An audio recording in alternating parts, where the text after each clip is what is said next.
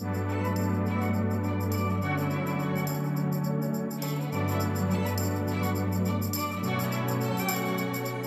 up, everybody? I'm your host. I am not Derek Scott III. My name is Michael Yarrick, and normally I'm the one editing these podcasts or these episodes, but today I thought I'd try my hand at hosting. I promise you'll get Derek Scott III back very soon. Uh, this is uh, Studio Wesley Annex, where we discuss the weekly lectionary texts. Um, I'm here with some of my Studio Wesley friends. Uh, Neil, how are you doing?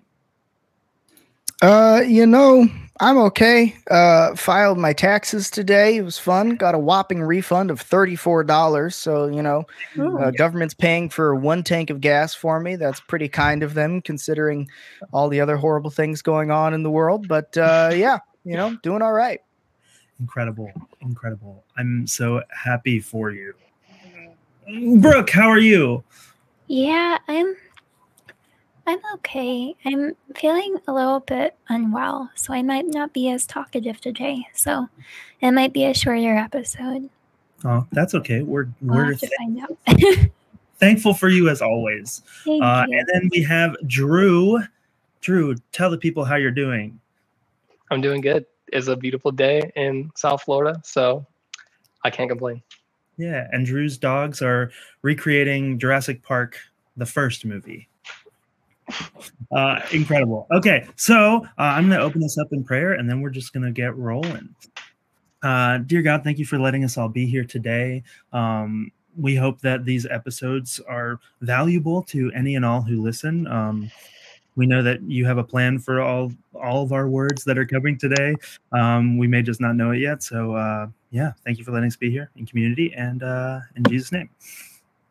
So uh, I think Brooke, you're on the chopping block first. Just kidding. Maybe it's the hot seat. I don't know what we call this. Uh, but- You know, take it away. Um, yes. So um, we have another New Testament reading from Romans. Um, and it's one of those classic classic ones. I don't know how to begin to explain it, but I um, I'm going to talk about verses Romans five. Um, three through five.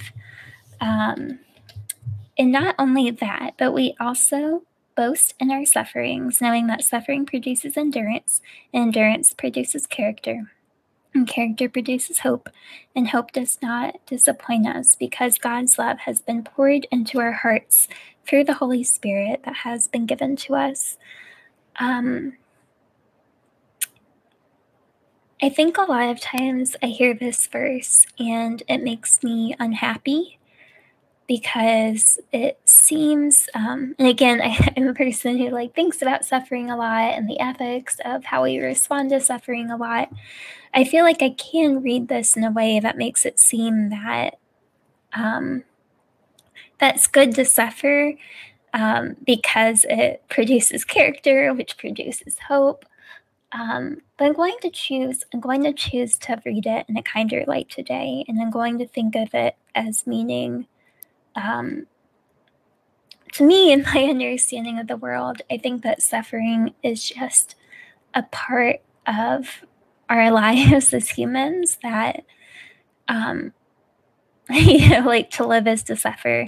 I always think of like little kids who might be really well cared for, but they still experience like frustration um, and pain and struggle, um, and just how how universal suffering is. Um, and I think it can be really hard, but I do like if I'm thinking about my own life, especially in our season of Lent, where we're thinking about um, about how we can bring our lives into alignment with Jesus and the work that he chooses to do in the world. When I think about suffering, which I think it's it's a part of the Christian life to choose to suffer, like to choose to take on the hard work of following Jesus, um, which involves pain and endurance and struggle. Um, I like the idea and thinking about that and what that journey means for me this season, alongside this idea of that that producing endurance, which produces character, which produces hope, and this way that suffering it takes a line, right? Like you have a few parts to connect it, but that suffering leads to this hopeful, bright place. Um, I think that that can be a beautiful picture if it's used in a way that that is affirming and life giving and not life taking. Um, I'm also going to take the verse um, 511, but more than that, we even boast in God through our Lord Jesus Christ, through whom we have now received reconciliation. Um, I and again, we're in this season of Lent. So I've been thinking a lot about how I'm separate from God, about how humanity is separate from God. Um, I love this idea. Um, Paul says, we have now received reconciliation. And when he says that we, um, I've talked about Romans before, like he's talking about this commu- to this community that like I think he would say they're off the rails. Like they, he has a lot of problems with like their practice of Christianity and the things that they're doing, but he's still addressing them. These people that he would regard as wayward with this we. We have now received reconciliation through our Lord Jesus Christ. And if he includes them, it makes me think like he would include me, like he would include the Christians that are here today, and also often like we do wayward things too. And I like, I find it beautiful this idea of what does it mean to have reconciliation? Reconciliation with God. What does that mean? What ramifications does that have? And what a miraculous gift that is. And again, to me, I just like picturing things. So I, I don't know. It's just a beautiful picture to me of like I'm reconciled through Christ. Um, despite all of these things that that I'm realizing in Lent that keep me apart from God, I'm still melded with God because of Jesus. Um, and yeah, that's just that's something I'm holding on to right now. Awesome. Thank you so much. We're gonna open it up to everybody for responding now. Responding? Responding. Responding's the better word. Let's go with responding instead.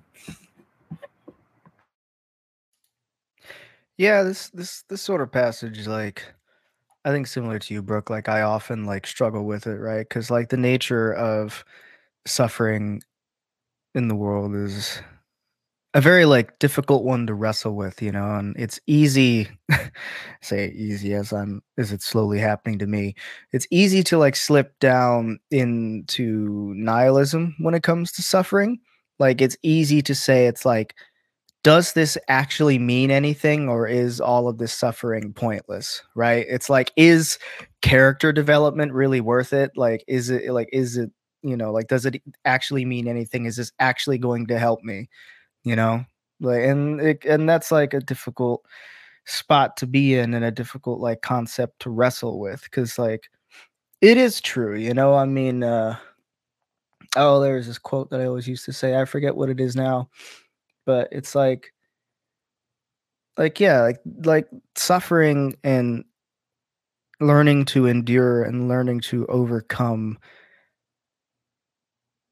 are like part of the human like spirit and like part of like the human experience unfortunately. As much as we'd love to just for things to be easier and to you know just use another biblical reference to just stay on the mountaintop we can't always stay on the mountaintop. Sometimes you know we eventually have to come down and sometimes we are pushed down uh, violently and hit every tree on the way there. But it is still like the nature of this sort of like persistence that I think exists within like every human and within the human soul. You know, like we all, each of us have the ability to keep pushing forward, and hope is a thing that I don't like. It says, you know, that like character like produces hope, but the way, or at least in my translation, but the way I think of it more is like hope is a thing that you have to like choose and find for yourself. You know, like hope doesn't just appear necessarily. You have to say to yourself, I am choosing to hope. You know, I, I am choosing to like be optimistic of these things because it's not just going to fall out into your lap. Um, yeah, I've rambled enough.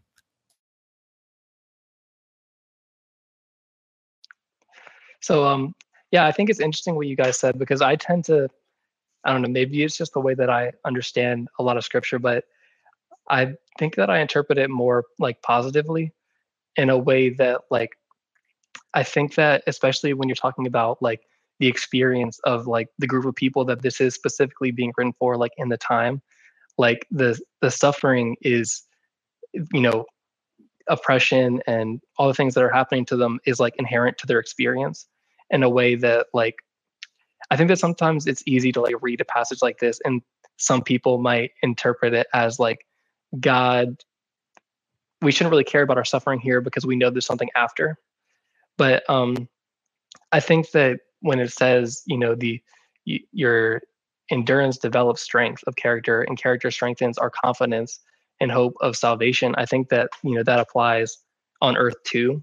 And um I think that it gives it's like God understands that suffering is a part of life that's going to happen no matter what uh, throughout time, and it's just kind of a part of our existence. But you know, our confidence in Him can lead us out of it, and uh, if it's not on earth, then we can be confident in our salvation afterwards.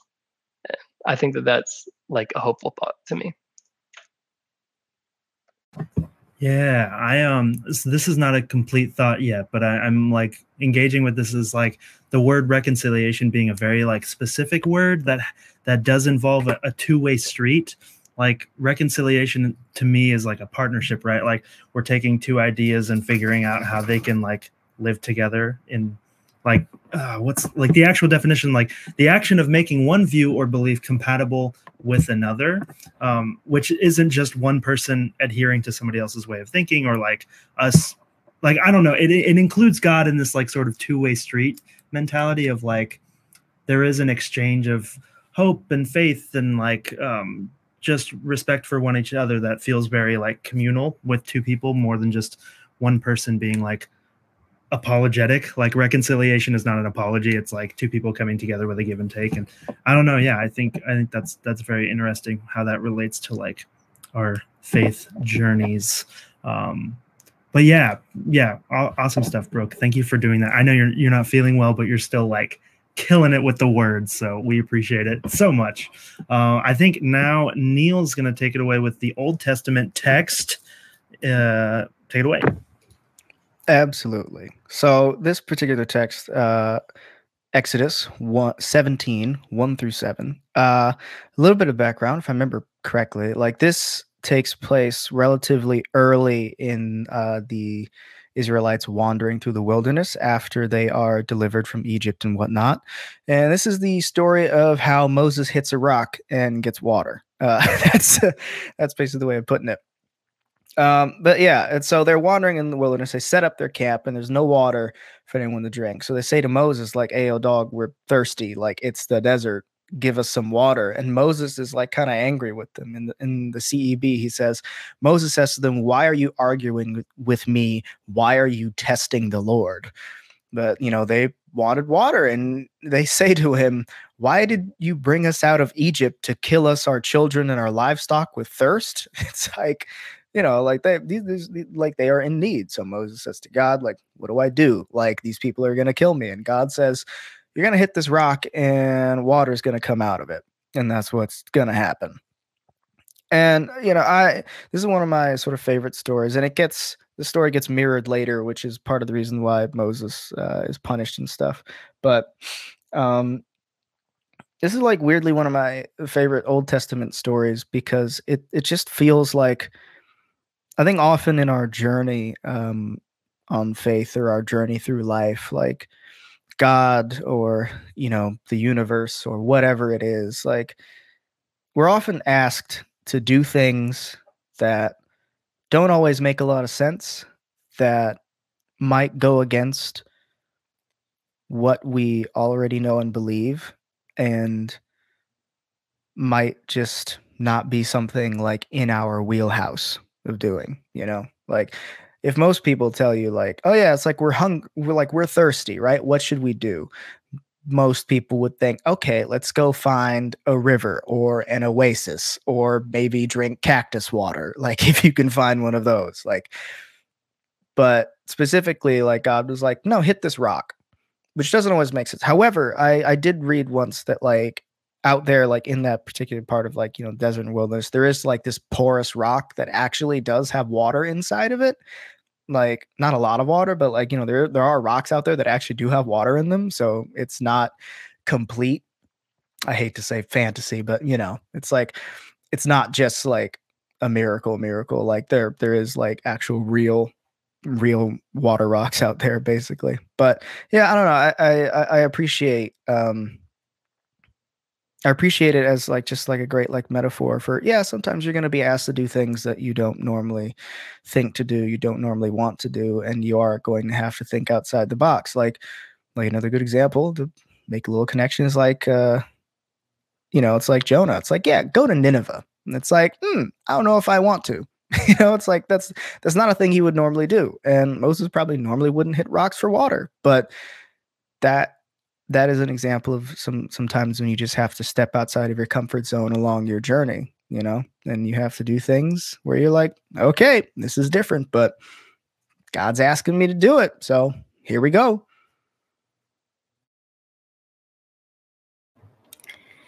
Yeah, I um I appreciate Neil your um your reminder of the way that God works in our lives and how God is that's one of the things I really appreciate about God is, um, I mean, I'm talking about like, I guess how I ex- I've experienced the Holy Spirit in my life, um, but just like it's, it's kind of playful, and it doesn't always make intuitive sense, but there's beauty that comes in the unexpected and strange things that God sometimes calls us into.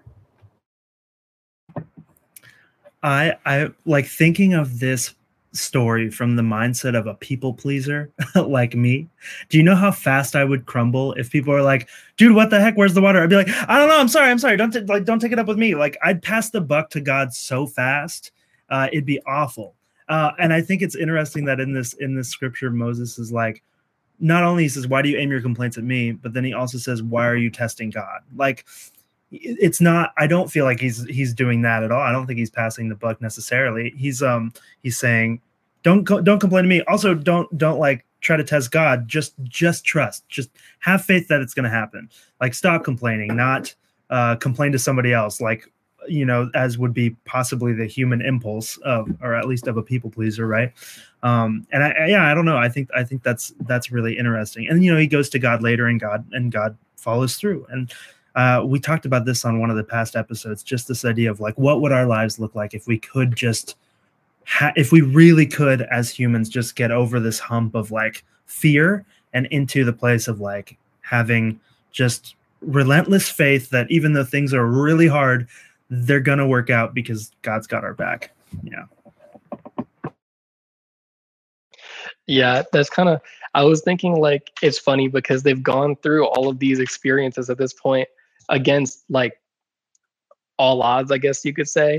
And it's like this not not that it's not a big deal to be like thirsty. Like I'm sure that they were like genuinely afraid, but it's like, how could you not have faith that Moses and and God is looking out for you in this situation? Is like go complain immediately and like I just think it's funny that like as people, it's kind of on brand. Like the whiny nature of it is like we've we've just you've just done these crazy things and we're safe. And it's like now where's the water? You know what i mean? Like i just think it's interesting.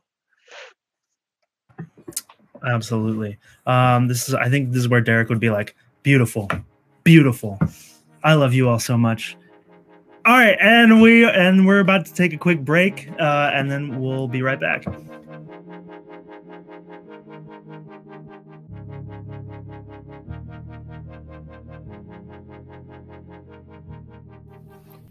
Hi, friends! If we haven't met, my name is Allison, and I'm here to talk to you about one of the resources that we have to offer at the Wellness Project.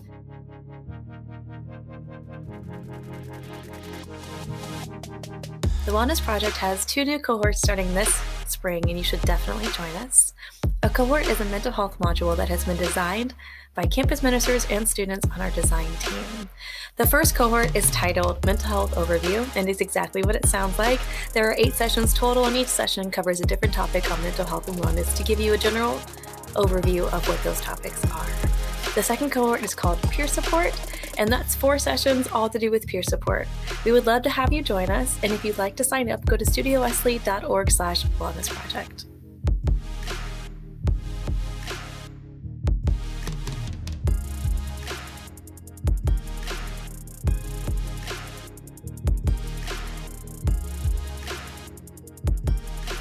We're back. Uh, we were just talking over the break about how I could do a better Derek impression for hosting the show. And I think there's at some point I have to kind of like give one of these, like, if I could cry right now. Oh gosh, oh gosh, right? Something along those lines. I don't know. Feels very Derek like. But for now, uh, Drew is going to take us away with Psalms 95. Drew, you ready? Yep, already. So I guess I'm going to talk about uh, two specific parts of Psalm 95. But um, first, one of the things that I find really interesting about this is that it it sort of starts by, uh, you know, it explains the you know the importance of worship and how worshiping towards God is uh, necessary, important, and fulfilling, but also um, how the experience can be reciprocal in a way where if we if we worship the way that uh, this passage says, then um, it's a way to communicate with God back and forth. So um, yeah, it's uh, let me let me read a quick part of this. So it says, "Let us come to Him with thanksgiving. Let us sing psalms of praise to Him. For the Lord is a great God and great King above all gods. He holds in his hands the depths of the earth and the mightiest mountains. The sea belongs to him, for he made it. His hands formed the dry land too. So that kind of that image kind of made me think of a specific experience that I have of um, you know, I think it's important to appreciate, you know, the beautiful earth that God gave us. And one thing that my church does every Easter is uh, go uh, sunrise service on the beach and that the uh, image of the sunrise and the worship in in that environment i think is really special. Because i feel like god calls us uh, to worship as a group and as a family and um, sometimes not in a church building. And wherever wherever it is i think that it's interesting uh, the ways that he specifically asks us to come to him in this in this passage um, so it says, let me see. I want, uh, sorry, let me find it.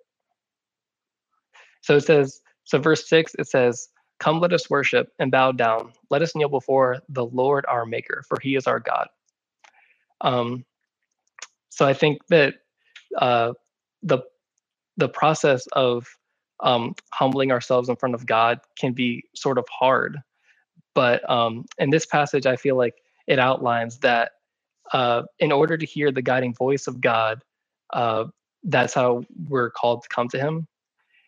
And can, it says bow down, kneel.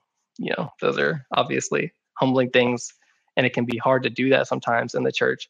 But I feel like it's clear that uh, when we do that, uh, it can it opens our ears and God speaks to us. So in the uh, sorry, in another verse, the next verse down, it says, "If only you would listen to His voice today," and it's referencing, um, you know, God's frustration with uh, the people of Israel and how they didn't do that. So, you know, the I feel like the contrast of worshiping Him is obviously us humbling ourselves and verbally shouting our praise towards God. But then when we do that, uh, in the way that he calls us to, we can we can receive his voice back. And uh, yeah, I think that's that's a nice thought.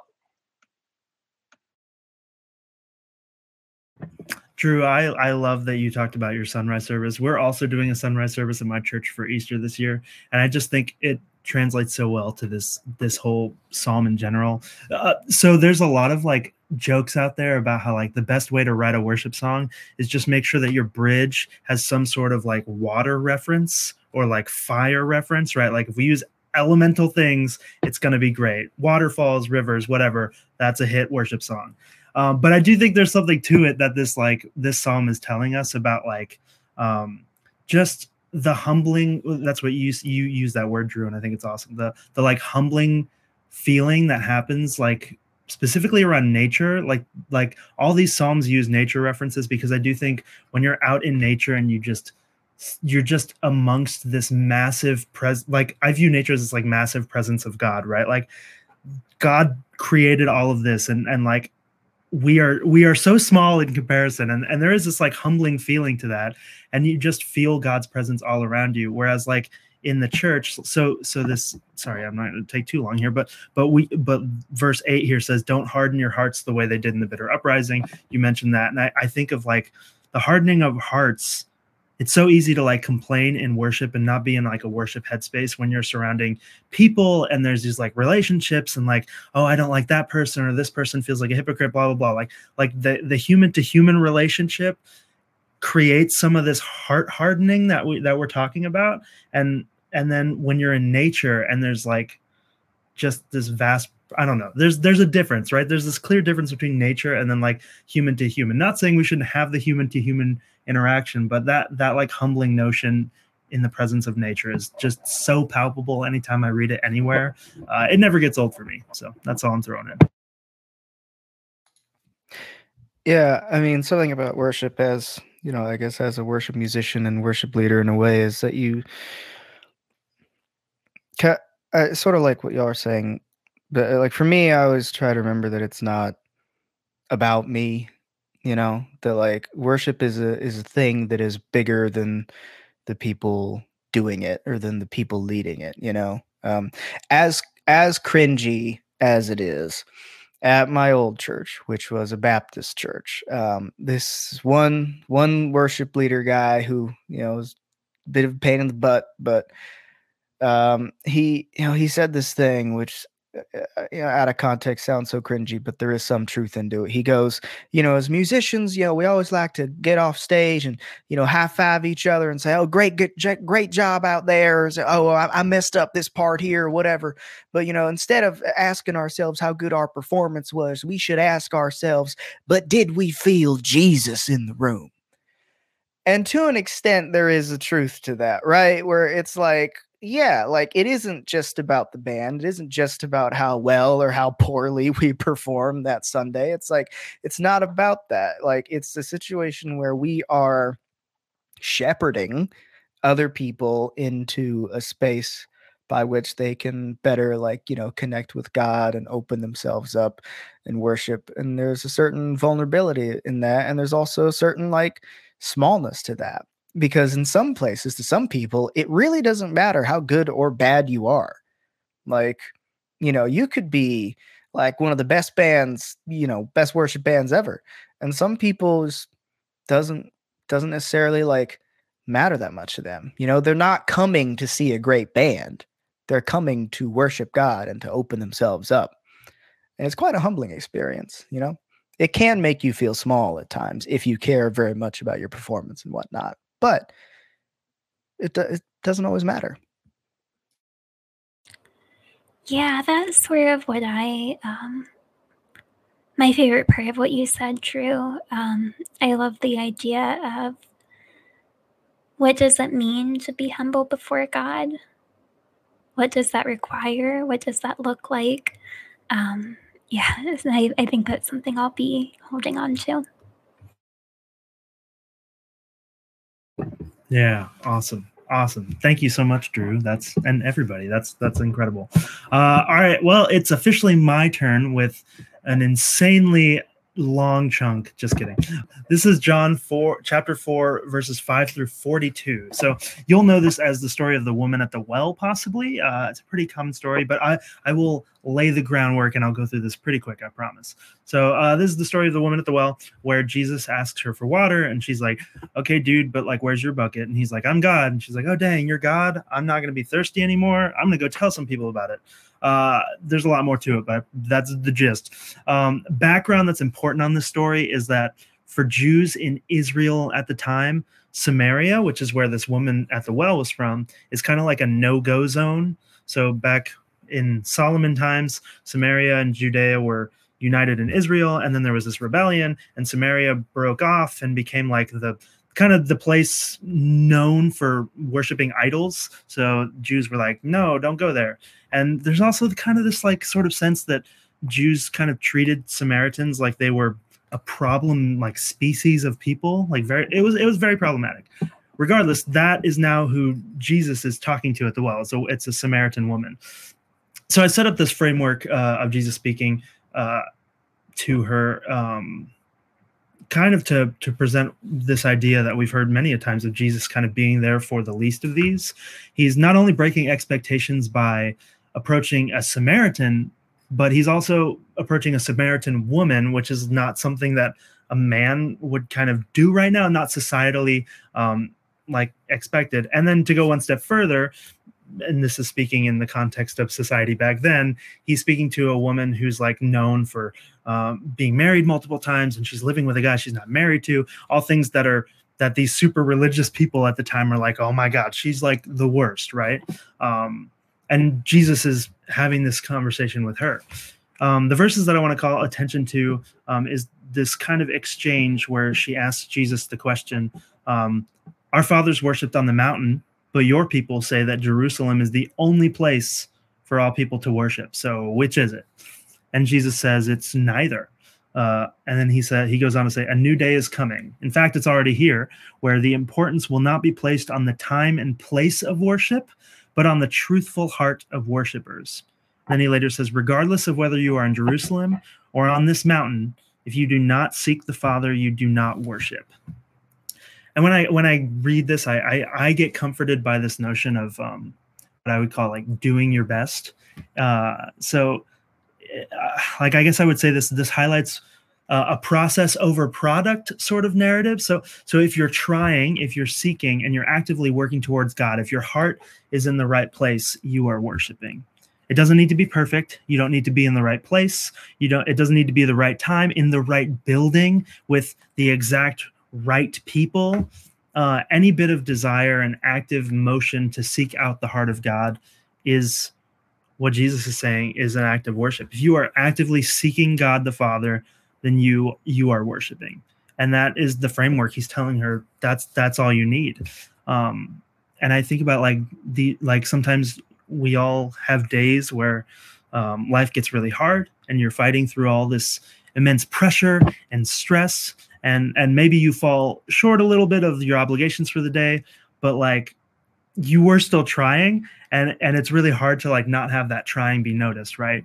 But then to have somebody say like jesus is saying to the samaritan woman that that sh- like as long as your heart's in the right place as long as you're in a sense trying and pursuing god you may you may still come short you may you may not get there all the way but your heart's in the right place that's enough for me let's try again tomorrow. Um i don't know. I just feel like there's so much so much grace in that um in the story specifically. And it's and it's just it's it's very motivating to me especially in those days when it's really hard. Um and i and i don't i don't get the sense that jesus is like trying to judge her too hard which i, I um yeah i think i think he's saying like actually all i need from you is for you to be seeking god the father and then you are worshiping and it's as easy as that and later in the verses she goes on and tells a bunch of people and they come out to god and he kind of says the same thing he's like just, you just your heart in the right place that's all that matters um, it's not a building, it's not a specific type of person. You don't have to be perfect. Just be seeking God, and uh, all will come together. So that's uh, that's where I'll leave you all. Yeah, I I agree with what you said because I think that it's like that specifically is like it takes pressure off. I feel like of me because or me and i'm sure plenty of other people i you know i work in uh, well so i do the sound for my church service you know and i as a band like kind of what like when neil was saying like as a band it's like easy to be like oh this wasn't perfect today this wasn't perfect today because i feel like as like humans sometimes we kind of think well god is perfect and he deserves perfect from us even though clearly he doesn't expect that from us and he knows that you know that's not really possible. So i think that it's it's nice to think about well i can control uh believing and worshiping and seeking him. That's something that you know i think most christians strive to do every day.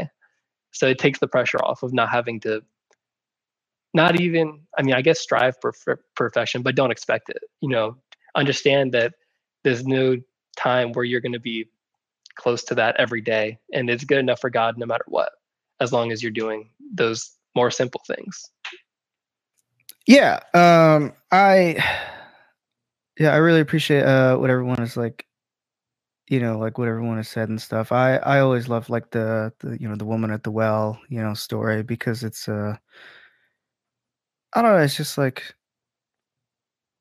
it it it it, it shows like well hmm, what it shows to me is that like no one is ever truly like lost or hopeless in the eyes of god in a way know I'm probably taking this a different direction than y'all were at first, but like, you know, everyone had sort of written this woman off, right? She was an outcast. Like, one, she's a Samaritan. So already, like, that makes her like an outcast and stuff. But, you know, with the whole like, you know, multiple like, you know, marriages and everything, and society like really looked down on her. But Jesus is like, no, like, you know, like, she's cool. Like, I'm cool with this lady. I love her, you know, and y'all should too. And, yeah, and you know, just the way like, you know, she then like proceeded to go off and like, you know, tell people like, you know, like all the stuff about worship and stuff. And people say women can't be pastors, you know, but like here is this woman, like, you know, just yeah.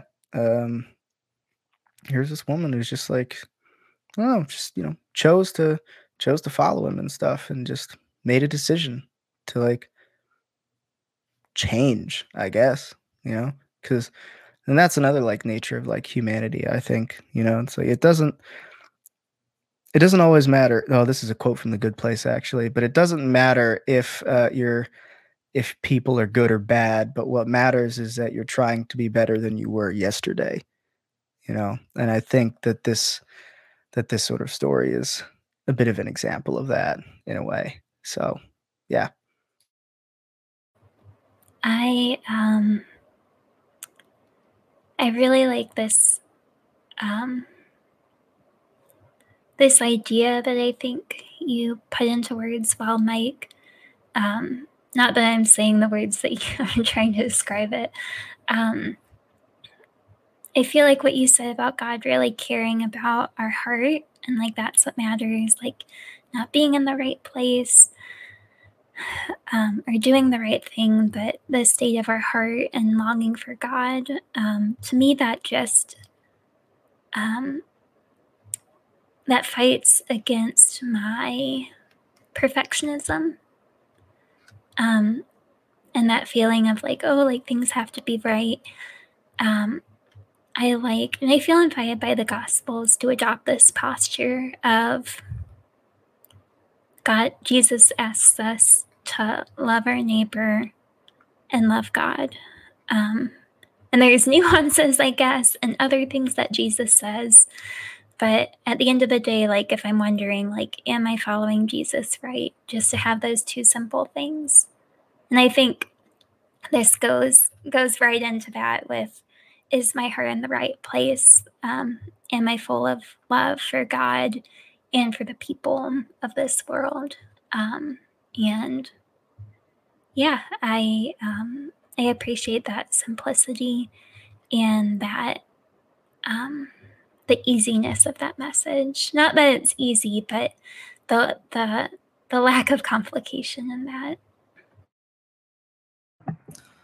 Yeah, thank you, Brooke. Thank all of you, um, Brooke specifically for kind of tying tying this up in that neat little bow like that. I was so happy for all of you and grateful that I got to do this and have my little imposter Derek moment here as as the host of this show. Uh, before we go, let let me just close us in prayer real quick, and then uh, we'll call it for the episode. Um, yeah, dear God, once again, I um, thank you for letting us all come together in this way. Uh, it's always a special time to like work through your word in this way, um, and and always being with a different group of people and different places of life, different circumstances for all of us and where we are. It makes each of these episodes just so special, and your word is so nuanced and so beautiful that no matter where we're at, we can pull something from it. And I just love that. So you left us with all these beautiful questions of what it means to or what it looks like to reconcile with you. What does it mean to be humble in the eyes of in the eye in your eyes? Uh, how do we worship? What's the posture of that? Um, what it looks like to walk with you, and um, yeah, I think this was really meaningful and really impactful. And I uh, thank you for thank you for uh, giving us this uh, in Jesus' name. All right, that is the end of our episode. Uh, I think this is just where Derek shows us all the immense gratitude to each of you. So, Brooke, thank you for having us. As thank you for being here as always. Neil, thank you for your patience, your work in responding to everybody. And Drew, I think this is this might only be your second episode, and yet you kill it like a pro. So, um, yeah, thank you all, uh, and until next time, this is Studio Wesley Annex. Bye.